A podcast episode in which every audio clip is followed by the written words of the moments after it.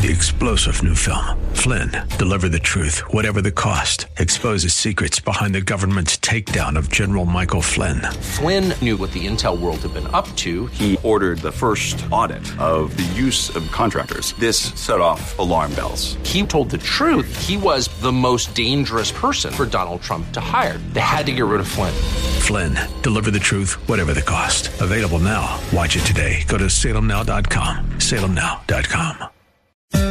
This is Derek Buikema, pastor of Orland Park Christian Reformed Church, and I'm so glad that you've joined us today for Grounded and Growing in Christ here on AM 1160 Hope for Your Life. Each weekday at this time, we open God's Word, exploring how it changes us and brings us closer to Him. Right now, we are in a message series called We Believe, focusing on the Gospel of John. All through this Gospel, John is driving us toward belief and trust in the Lord Jesus Christ. We hope and pray that as a result of this series, you will see new faith in the Lord Jesus Christ. To hear all of the messages in this series, please visit groundedandgrowingradio.com. And if you'd like to help provide financial support for this radio ministry, you can make a gift of any size at that same website, groundedandgrowingradio.com. If you're not already a part of a local church family, then I would like to invite you to visit us at Orland Park CRC this Sunday as we gather to worship the Lord and study His Word together. To find our service times and location information, just visit groundedandgrowingradio.com. And now, let's open God's Word to see what He has for us today.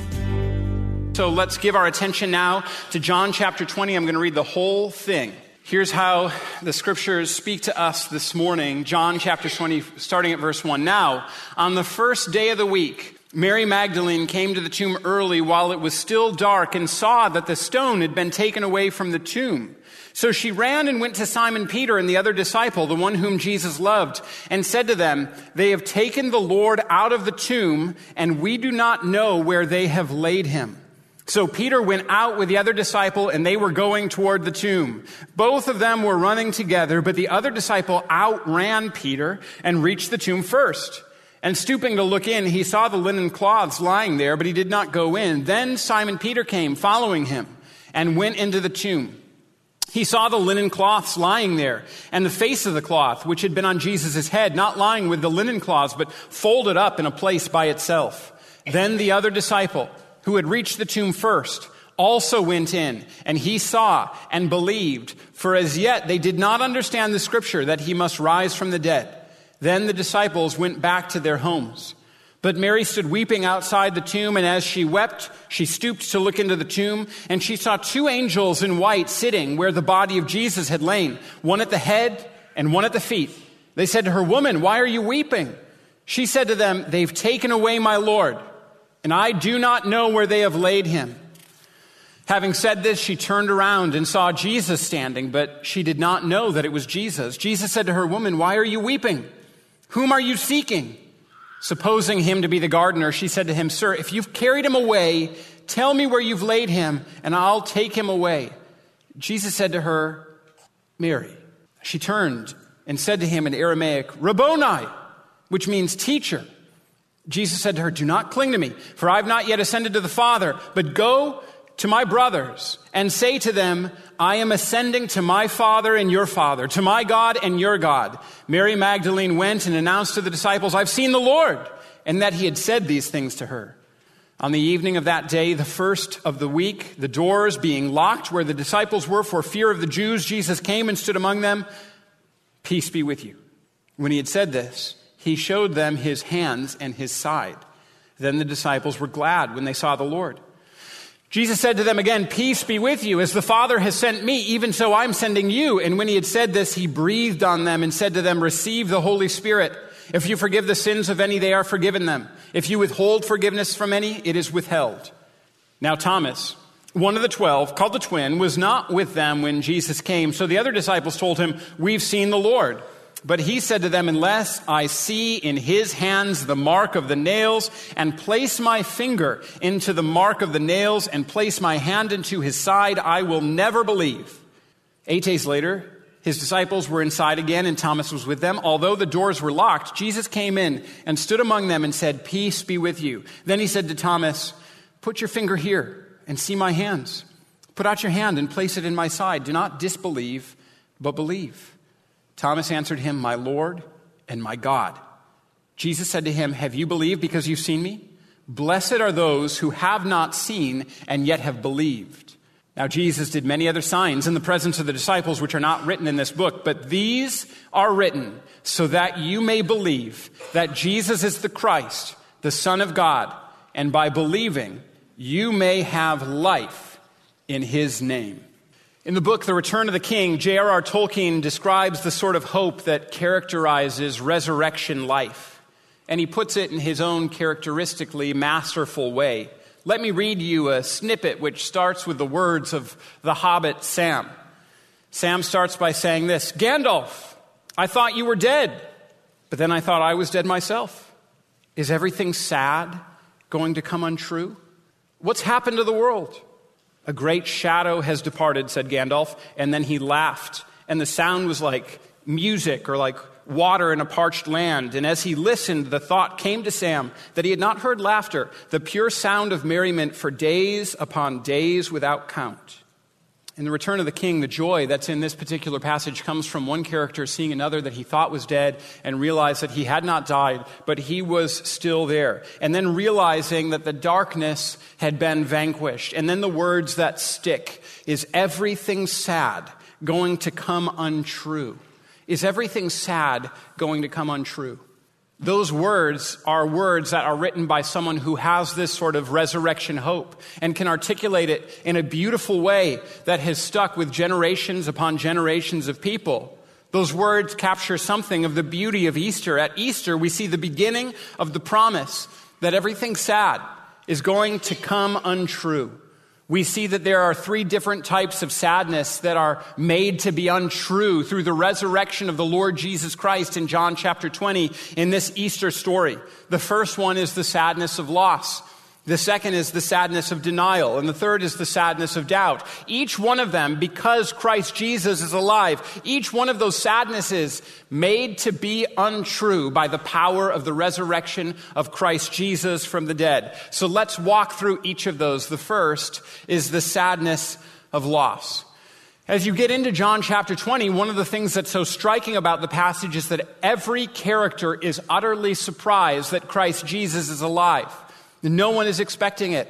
Now, the Gospel of John has been giving us hints that this is going to be happening all throughout. Jesus demonstrates that, that the whole Old Testament was pointing to this reality that he would die and rise again from the dead. He said to his disciples over and over about the fact that he would die, but not stay dead. And yet everyone is utterly shocked.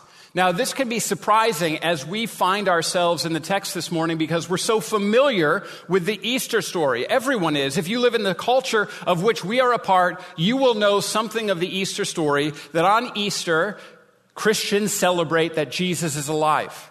One of my favorite comedians is a man named Gary Gulman, and he says in one of his stand up bits that Aslan is the most obvious Christ figure in all of literature.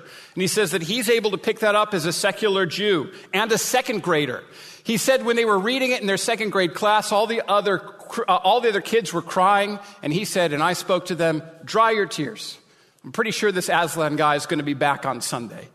It's a great little bit that talks about this fundamental understanding that we have that death is not the end, but that resurrection is coming. But all of the disciples are utterly shocked by this.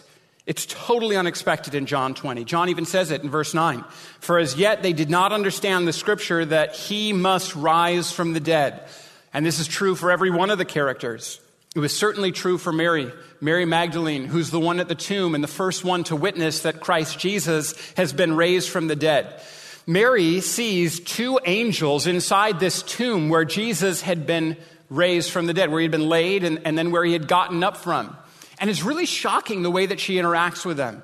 We need to understand that angels are not simply those like cherubs with wings and hearts, you know, like bow and arrows that we see on Valentine's Day. That's not what an angel looks like. An angel is a mighty warrior messenger, a heavenly, glorious messenger. I mean, one of the words is, is, seraphim for angels, and that means burning ones, literally. It's, it's something that is, it's a messenger that's glorious, and almost every time an angel encounters somebody in the Bible, Old Testament or New, what they have to say first is, don't be afraid. Because if you or I were to encounter an angel, we would be afraid. And so, almost every time an angel encounters a human being, they have to say first, Don't be afraid. But they don't have to say that to Mary because she's so overwhelmed with trying to figure out where Jesus is that the first words that they speak to her are not, Don't be afraid. They're, Why are you weeping, woman? Why are you weeping?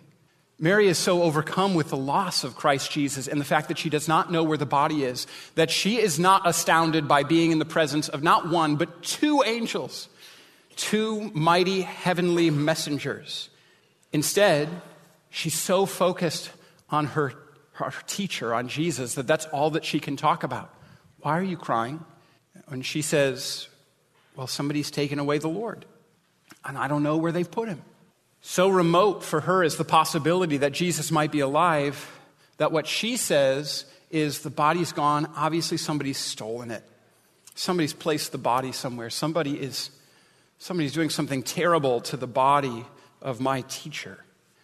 And she's so overwhelmed with the loss that her tears fill her eyes so that when she turns, she can't recognize Jesus. She thinks it's the gardener until he just speaks her name, Mary. And she recognizes in an instant that everything sad is becoming untrue. And she does what any one of us would do if we were to see again someone we were sure we had lost. She gives him a hug because Jesus says, Don't cling to me. So it's not just a, it's not just a quick hug, it's a clinging to hug. Don't cling to me, Jesus says. So joyous is Mary that she's overwhelmed and just gives her Savior a hug. The first person that I ever remember uh, making this connection was uh, the seminary president of the seminary I went to and my mentor, Bob Godfrey. He was preaching on Easter morning, and he noted that this is the most perfect response to give Jesus a hug. And then he said it, and he cried, and he couldn't go on for a little bit. I caught him after the service, or maybe at seminary later that week, and I thanked him for his message.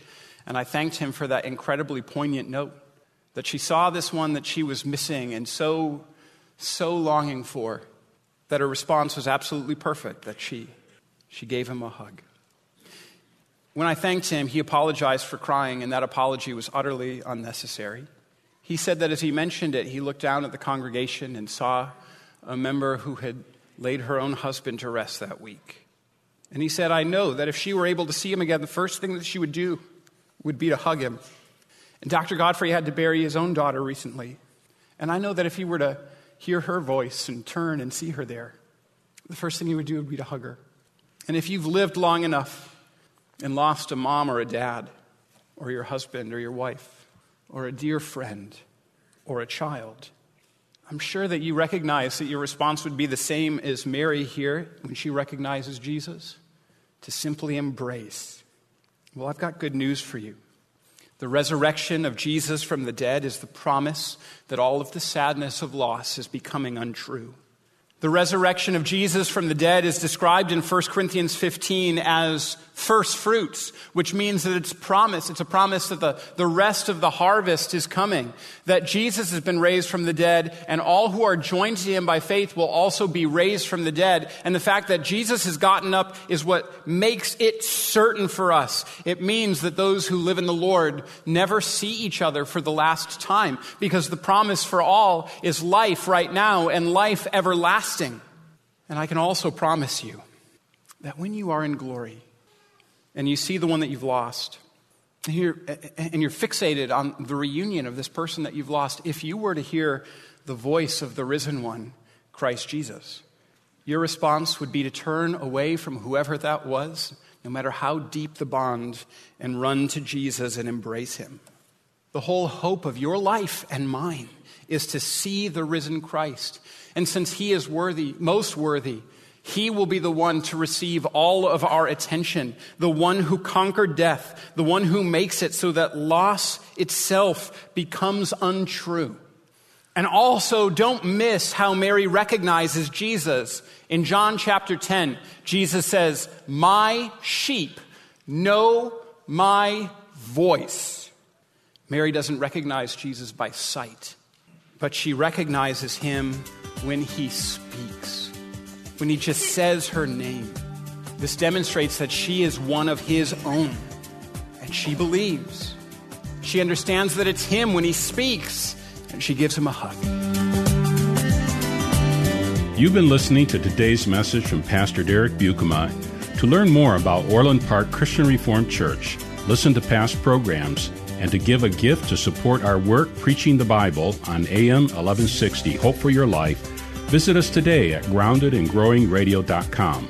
And while you're there, please sign up to download your free copy of the ebook Answering Seven Hard Questions That Christians Ask. Again, that's groundedandgrowingradio.com. And now, more from Pastor Derek in our series called We Believe, focusing on the Gospel of John. We pray that as a result of this series, you will see new faith in our Lord Jesus Christ. Do you know how we can hear the voice of Jesus? Whenever we read the Bible, we hear his voice. Jesus speaks it to you this morning. We've heard his voice this morning through the reading of the scriptures. He is speaking to you so that you might understand what Mary did that death has died, love has won, Christ has conquered. And if you hear his voice, and your response would be like that of Mary, that testifies to the fact that you are his, that you're his sheep. Believe in the Lord Jesus Christ, and you will be saved, and you will truly live. And you will realize that because of the resurrection of Jesus, the loss of death becomes untrue. Here's the second sad thing that becomes untrue with the resurrection of the Lord Jesus Christ the sadness of denial. There are two disciples who commit terrible sins against Jesus in the chapters leading up to his crucifixion and his death and his resurrection. The first one is Judas, who's known as the betrayer, who hands Jesus over to the authorities to be crucified. The second is Peter, who in his moment of greatest need, as Jesus stands trial and, and so many of the disciples have run away, Peter has the opportunity to just admit that he knows who Jesus is. And three times he denies him. It's terrible. It is a terrible, terrible denial of the Lord Jesus Christ and a horrible sin. What Judas did and what Peter did are really not all that different. And yet one is known to us now as the betrayer. The other is known to us now as the rock upon which Christ Jesus would build his church. That's what Jesus says to Peter. We know him as the one who stands up at the beginning of Acts and with incredible boldness tells all of the people whom he had just been afraid of, you killed Jesus, but the Father raised him again from the dead. So you better believe. Something different happens in Peter. There's something that's transforming. There's something sad that becomes untrue. And that is Peter experiences forgiveness, the sort of forgiveness that comes through a true and genuine repentance. Whenever you or I sin, whenever we do that which displeases God, whenever we take action that is against God's will, our tendency is to run away from Him. It has been from the very beginning in the garden after the man and the woman sinned and fell into sin and plunged all of humanity along with them. When the Lord speaks to them, they run away and hide themselves. That is the tendency of every human heart when we recognize God's glory and our sinfulness. And that's what Judas does. He's struck by his betrayal. And so he tries to hide, tries to hide himself and takes his life. Peter's response is different. This is the only thing that, that differentiates them. Peter and Judas, both sinners, but when Peter hears that that something's different than what he would have expected, he runs towards where Jesus was. He runs to Jesus. And he's slow, and he's huffing and puffing. And this, again, is why I identify with Peter more than any other disciple. And I love that John puts in that little note. Peter was pretty slow, so he took a while. He's the old man that I just blew past. I had to wait for him at the entrance to the tomb. And he gets there, probably ready to collapse from fatigue. I know what that's like and he stumbles into the tomb and sees that Jesus isn't there. But, but that, it's not a scene of a crime. There's no struggle, there's no destruction.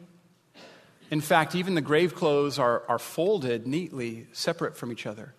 If this is a crime, if someone's stealing the body, it is the neatest criminal Peter would have ever encountered. And John says that as they look, they finally understand what Jesus was talking about when he said he needed to rise from the dead. They finally get it. And just that act of running to the tomb is itself an act of repentance. Peter had just denied the Lord Jesus. And now, just a couple days later, just a few days later, he runs to him, the one who can offer forgiveness. Today, if you've been trying to self justify or hide yourself from God because of your own sin, stop running from him and run to him. Run to Jesus Christ because forgiveness of sins is found in no one else. And the only way for your own sin to become untrue is to trust in Jesus, repent of sin, be restored by Him. So run to Him. Here's the last sadness in the passage the sadness of doubt that's made untrue. You know, the gospel writers are very honest about the weakness of the followers of the Lord Jesus. The Bible is very honest about the failings of all of those that would follow after Jesus, is very honest about the suffering and hardship that those that trust in the Lord God experience and, and how so often they're unable to be constant, consistent, courageous. And that's the case with Thomas. Again, no one expected that Jesus would rise again from the dead. And when Thomas comes back and the rest of the disciples are there and they tell him, We just saw the Lord, Jesus is alive, he doubts. That's why we call him Doubting Thomas. I mean, it makes sense, doesn't it? It's an astounding thing to say. We saw Jesus. I mean, I know that we all witnessed the fact that he died and that he was buried, but he's alive now. He's actually alive. And Thomas says, I don't believe it. Unless I'm able to get concrete scientific evidence, I'm not going to believe it. Unless I'm able to put my finger inside the hole that was made by the nail, I'm not going to believe it. I'll never believe it. Unless I'm able to put my hand inside that side that was pierced, I will not believe that it was Jesus. It must have been somebody else. You must have imagined it. It must be a dream or some other sort of thing. I, I don't believe it. And this is a sad part of it. Jesus has appeared to the disciples. They give to Thomas, who had been with him for a long long period of time, a true testimony, and he's like, nah, science is what I trust here. So if you're able to give me definitive proof that Jesus is alive, then, then I'll believe. Otherwise, y'all can believe whatever you want. I'm going to keep my head about me. And Jesus is so gracious, isn't he? Because he, um, he appears to Thomas and all the disciples, and he says, All right, that's what it takes. Go for it. Here, touch my hands and my side. I am the person that I'm claiming to be. I am really alive, Thomas. So Thomas does it, and, and his doubt is immediately transformed into belief. And Thomas does something glorious. He gives the clearest description from a, a, a person other than Jesus in John's gospel of who Jesus is. He says, My Lord and my God. He recognizes, okay, if you are alive, you must be who you've been claiming to be. You must be God. You are my God. You're my Lord. I'm yours. I'm following you from now on. You've got me. And, and, and, history tells us that Thomas went and took the gospel to far regions and died for it. He, he ceased being doubting Thomas for the rest of his life. He was trusting Thomas because, because Jesus appeared to him and made it so that his doubt became untrue. We need to see Christ Jesus also. It may be that Jesus comes and appears I've heard that some places where the gospel, there's a gospel hardness, that Jesus actually appears to people and, and, and invites them to believe, and that conversions have this story of Jesus appearing and inviting them to believe. It may be that, that he is gracious enough to do that to you if you're here this morning and you don't believe. But there's something else that I should say, and that is in, in the book of Galatians, Paul says to the Galatians, hey, before your very eyes, Jesus was publicly portrayed as having been crucified.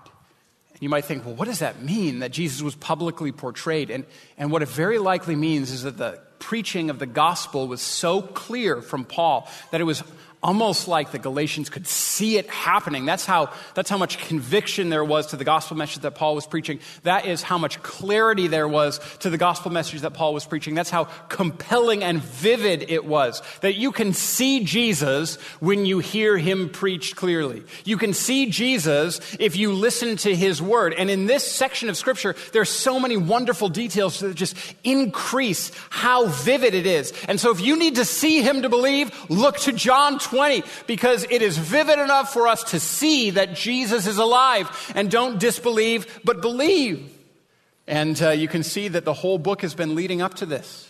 It all tells us what the purpose of this book is. There's actually a heading. If, if you look there, you can see that John 20 ends by telling us the whole purpose of this book. John wants us to be unable to miss what he's trying to do. And so he makes it as obvious as possible. He gives us a purpose statement. And the editors of the English Standard Version are like, yeah, so just pay attention because John's just telling you here's the whole point of this chapter and of the book. The whole point is that we might believe. Now, Jesus did many other signs in the presence of the disciples, which are not written in this book, but these are written so that you may believe that Jesus is the Christ, the Son of God, and that by believing you may have life in his name. You've been listening to today's message from Pastor Derek Buikema. To learn more about Orland Park Christian Reformed Church, listen to past programs, and to give a gift to support our work preaching the Bible on AM 1160 Hope for Your Life, visit us today at groundedandgrowingradio.com. And while you're there, please sign up to download your free copy of the ebook, Answering Seven Hard Questions That Christians Ask. Again, that's groundedandgrowingradio.com.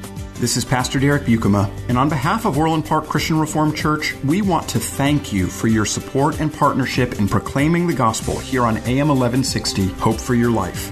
If you're looking for a local church to call home, Orland Park Christian Reformed Church welcomes you to worship with us this Sunday. You can find all the details online at groundedandgrowingradio.com. Thanks again for joining us, and until next time, may God bless you.